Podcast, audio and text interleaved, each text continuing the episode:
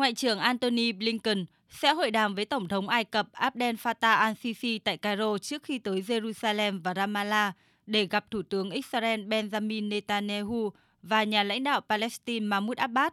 Ông Antony Blinken sẽ là quan chức cấp cao thứ hai của Mỹ thăm Israel trong năm nay, sau chuyến đi của Cố vấn An ninh Quốc gia Jake Sullivan cách đây chỉ hơn một tuần.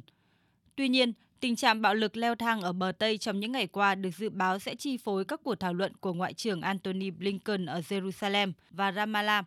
Ngay trước thềm chuyến thăm, một vụ tấn công đã xảy ra tối qua gần một thánh đường Do Thái ở Jerusalem khiến ít nhất 7 người thiệt mạng và 10 người khác bị thương. Cảnh sát Israel gọi đây là một vụ tấn công khủng bố và khẳng định thủ phạm là một cư dân ở Đông Jerusalem. Căng thẳng giữa người Israel và người Palestine đã tăng cao kể từ khi Israel tiến hành các cuộc tấn công hàng đêm ở bờ Tây vào mùa xuân năm ngoái, sau một loạt các cuộc tấn công của người Palestine. Xung đột chỉ trở nên căng thẳng hơn trong tháng này khi chính phủ của ông Netanyahu nhậm chức và cam kết có đường lối cứng rắn chống lại người Palestine. Chính quyền Palestine đã tuyên bố chấm dứt hợp tác an ninh với Israel, đồng thời cam kết đưa vấn đề ra trước Liên Hợp Quốc và Tòa án Hình sự Quốc tế. Đánh giá về tác động những diễn biến căng thẳng gần đây đối với chính sách của Mỹ tại Trung Đông, người phát ngôn Bộ Ngoại giao Mỹ Ned Price cho biết.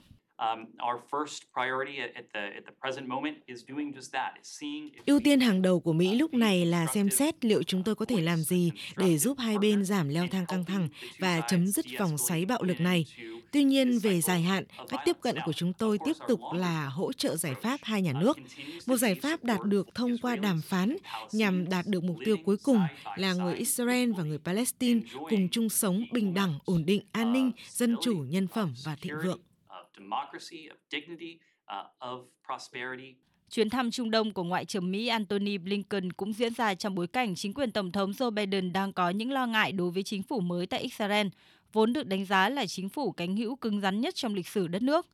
Theo Bộ Ngoại giao Mỹ, chính quyền nước này đã liên lạc với các quan chức hàng đầu của Israel và Palestine để nhấn mạnh tầm quan trọng của việc làm dịu tình hình để tạo môi trường cho các nỗ lực hướng tới giải pháp hai nhà nước chấm dứt xung đột.